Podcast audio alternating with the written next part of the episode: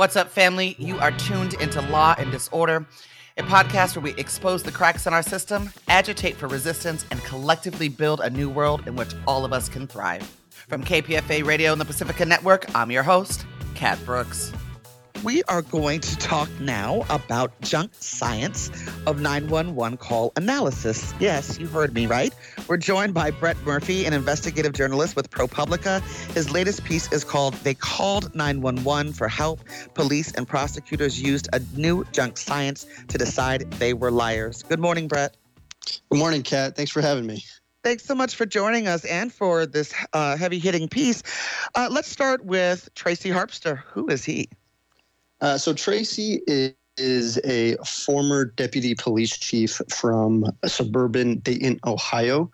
Uh, he retired a few years ago, but before he did, um, he developed, with the help of some others, um, something called 911 call analysis. He he conducted the first study uh, behind it, and then he turned that study into a training curriculum and consultation business uh, nationwide, even though it started in Ohio. Uh, it's been used around the country, and basically, um, his his program centers on this idea that there are ways someone should and shouldn't speak and behave on a 911 call when they are reporting an emergency. He claims that one in three callers reporting a death are actually a murderer. Um, I found no statistic to, to back up that number, no uh, no evidence to back up that number. But uh, this idea that that he's promoted and that he sells is, um, you know, there are certain guilty indicators he calls them, and these guilty indicators range sort of everything from from misplacing a word like please, being too polite uh, things like that, you know, turns of phrase, certain omissions, all these things are, are what he calls indicators of guilt. And those who take his training from, from detectives to prosecutors, coroners, they can use that to build cases around people who call 911. And they've, and they have done that, in fact yeah, that was going to be my next question was around the words or phrases that his system, I'm, I'm using air quotes around the word system, would say points to guilt. You thought, you mentioned the word, you know, that he started out uh, his career, his business. Tell us how he got uh, a leg up on this path. Yeah, so it's really interesting. So he he went to the FBI National Academy uh, in 2004. The National Academy invites local police from around the country uh, for a, a 10 week training session with some of the instructors uh, at Quantico. There, he met someone named Sue Adams. She was an agent at the time, and she taught uh, the principles of statement analysis. This idea, again, that there are certain verbal cues that give away uh, or betray someone's actual involvement. You can, if you pick up enough of these cues, you can determine that they're being deceptive. There's been a body of research around statement analysis that has called into question a lot of the claims around the tenets of, of such a discipline, especially in how it's been applied in law enforcement settings. But but Harpster was rapt. Tracy was rapt by that uh, by that idea, by the discipline. He goes back to Ohio. He enrolls in a graduate program uh, to get his master's in criminal justice. And there he collects 100 911 calls, mostly from Ohio. Two thirds of them came from Ohio, and two thirds of the 911 callers were white. And from there, he sort of came up with this this list of indicators, things people should and shouldn't say. Other examples are like, you know, if you say the word somebody, if you say um, I need help instead of I need help for you know my my son. These are all the guilty indicators that that he decided uh, were were indicative of someone being deceptive or guilty of of a crime. Once he published the thesis, he and Adams, who he had met at the FBI, uh, got it into an FBI law enforcement bulletin, which immediately legitimized it. That was sent to law enforcement around the country from there, law enforcement started calling him for consultations. From the consultations, he got more consultations, and that turned into a full scale, full fledged training curriculum, usually taxpayer funded. they go from anywhere now around you know thirty five hundred dollars for the eight hour class. So it's it's turned into a full fledged business over the course of ten years. Uh, let's walk through some of the stories uh, in in your article, and let's start with Russ Faria. Yeah, so Russ Russ Faria was uh, it was a really interesting case for a number of reasons, but what what I thought was sort of most telling about it, uh, most newsworthy about it, were the communications from uh, the prosecutor who who prosecuted Faria twice. It's really rare and it's really hard often to see how DAs, how assistant prosecutors strategize, how they go about leveraging certain pieces of evidence. Uh, those a lot of those records are often really difficult to get, especially you know down the line or especially in the midst of, of a case. What we had in the Faria case was uh, a man who had been charged and then convicted of killing his wife in Missouri. He had an alibi uh, but there was enough circumstantial evidence to convict him. And what Leah Askey did, she was the prosecutor uh, on the case, was write to Harpster years later. He had come to her uh, soliciting an endorsement of 911 call analysis. He knew she had used it in at least a couple cases, and he asked her, "Hey, can you write me uh, you know, uh, an email that I could use uh, for the book I'm working on. And those endorsements he also turns into marketing when he's pitching when he's pitching his program to other law enforcement agencies. And uh, when she wrote to him, she said, "Here's how I've used it." And she kind of laid out in pretty startling detail with candor uh, that she knew it wouldn't be admissible as science or expert testimony. And she explained how she circumvented the court's rules for admitting that type of evidence uh, by disguising it as something else. By this, uh, you know, a lot of the experts said it's disguising it as lay testimony instead of expert testimony, and that became a pattern we saw in a bunch of other cases where prosecutors kind of developed this playbook, the same playbook. What she didn't mention in those emails uh, was that Faria had been exonerated. He he was acquitted uh, after a second trial where she had tried using the 911 call analysis, and he served three and a half years in prison for something he didn't commit. Uh, that to me was a really telling case and a really important sort of look inside the justice system, especially uh, how prosecutors were using this 911 call analysis.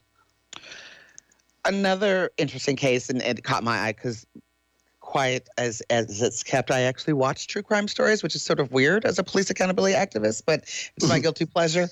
Uh, but that's how you describe the case of Jade Benning.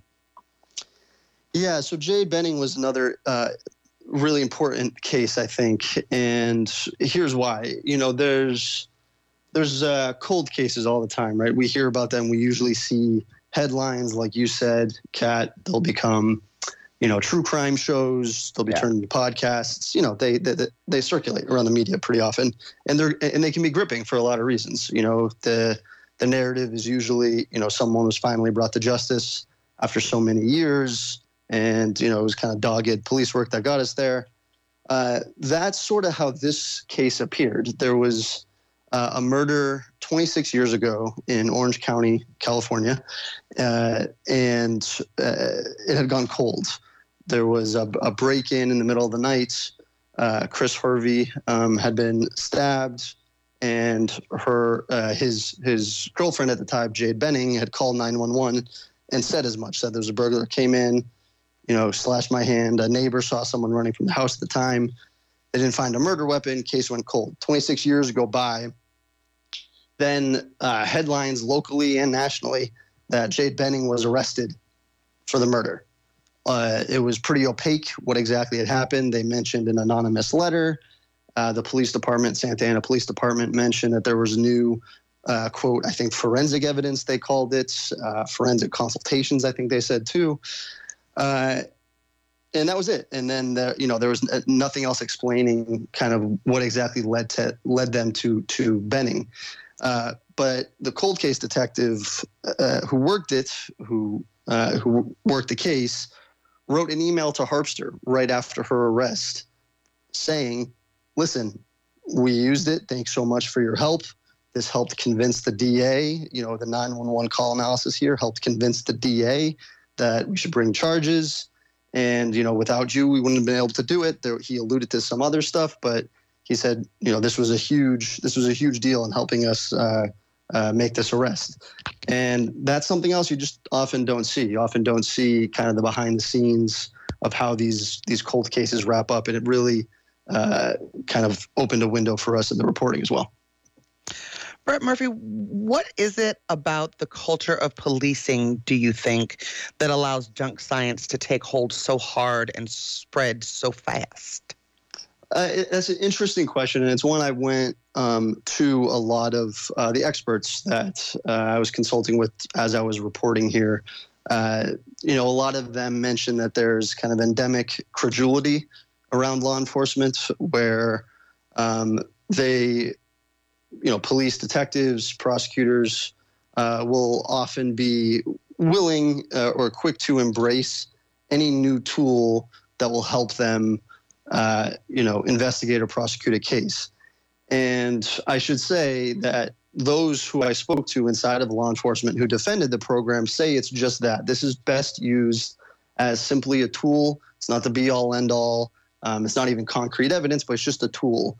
However, on the other end of the spectrum, you have people um, actually trying to introduce it as expert testimony in court, which is which is evidence, and that does have an obvious material impact on a case's outcome. I think what it comes down to with this specifically, and this is you know after talking with all these these experts inside of law enforcement, inside of the research community, uh, statisticians, criminal justice experts, they said you know, listen, there's a simplicity to this thing, to what 911 call analysis is.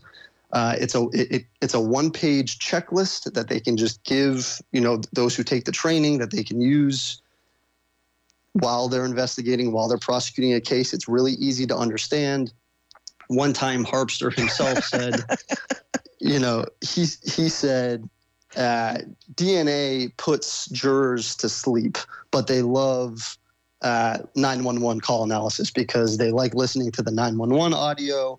They have, I think, a lot of us as people have, uh, you know, certain biases about what we think someone should or shouldn't sound like, what what sounds normal, what sounds off. And if there's something that sounds like research or science or data behind it that can sort of justify those hunches or legitimize uh, those those gut feelings, then I think there's a willingness to kind of run with it. So that's that's how I came to understand it after talking with with all these people. I mean, you know, clearly the article zeroes in on on uh, linguistic detection. I can't really say that with a straight face, but um, uh, as you were doing your research for this piece, were you able to compare and contrast it to other types of junk science that has taken hold inside of law enforcement? And if so, can you give us a couple of examples? Uh, sure. Yeah. I mean, one of the one of the kind of most accessible uh, for me was uh, bloodstain pattern analysis, blood spatter analysis. Uh, my uh-huh. colleague Pam Colloff at ProPublica uh, has done kind of stunning work uh, on that. Uh, bite mark analysis was another one. Th- these are things that have kind of been known in the criminal justice world for a few years now to be unreliable and unproven for you know various number of reasons. Uh, what was kind of different about this uh, 911 call analysis was that it's kind of nascent. Uh, you know, it's we're talking really 10 years. It's been on the scene, and a lot of the uh, defense attorneys, public defenders, even you know some judges, certainly the defendants in cases, they didn't know about it. They often learned about it for the first time in the courtroom. Uh, when I went to them asking about it, uh, you know, in their own jurisdictions, they hadn't heard about it. And I think a lot of that comes down to uh, what I was sort of saying earlier, w- w- how it's presented at, in court, how it's disguised as something else that it's not. Uh, it, for those reasons, it's, it's sort of spread uh, largely unseen by the public. Uh, so it was a little different than some of those other ones that, that my colleagues have written about. Uh, so we were, it kind of felt like we were on the ground in real time, sort of tracking it um, as it was as it was moving around the justice system. And you all are you're doing a follow up to this piece, correct? Uh, we I think we're going to keep reporting. You know, uh, okay. we're getting new we're getting new tips as they come in, but we'll certainly okay. we'll certainly be following any new information we get that that we should report on. Great, and we'll be following you. And uh, Brett, just to end our time together on a giggle, uh, what is Harpster's motto? Oh, he has a he, he has a he has a few. Uh, I think he has police have but one master, the truth. Um, That's he is the one. He has said that a few times in lecture. And there's a detective from Wisconsin who wrote him an email and told him that uh, he hung the slogan up on his office wall. Uh, all right, Brett Murphy, we will be uh, following this series and hopefully you'll come back on uh, to talk to us some more. Thank you so much for joining us this morning. Thank you, Kat, for having me. You've been listening to Law and Disorder, a podcast where we expose the cracks in our system, agitate for resistance, and collectively build a new world in which all of us can thrive. That's it for this episode, family. You can find more information about topics and guests in this episode's show notes. Law and Disorder is produced at KPFA, that's listener supported radio on the Pacifica Network. The show is produced by Jesse Strauss and hosted by me, Kat Brooks. Our theme music was composed by Steve Raskin of Fort Knox 5. If you like what you heard, please follow us on social media at Law and Dis, that's D I S, and subscribe wherever you listen to podcasts. Feel free to holler at us about something you heard or send us a show idea at law and disorder at kpfa.org. You can also find our content live at 8 a.m. weekdays on KPFA. That's 94.1 FM in the Bay Area. Our show and all of KPFA's programs are funded exclusively by you, the listener. And if you're in a position to support us, please donate today at kpfa.org. Take care of yourself and take care of each other. We all we got, fam.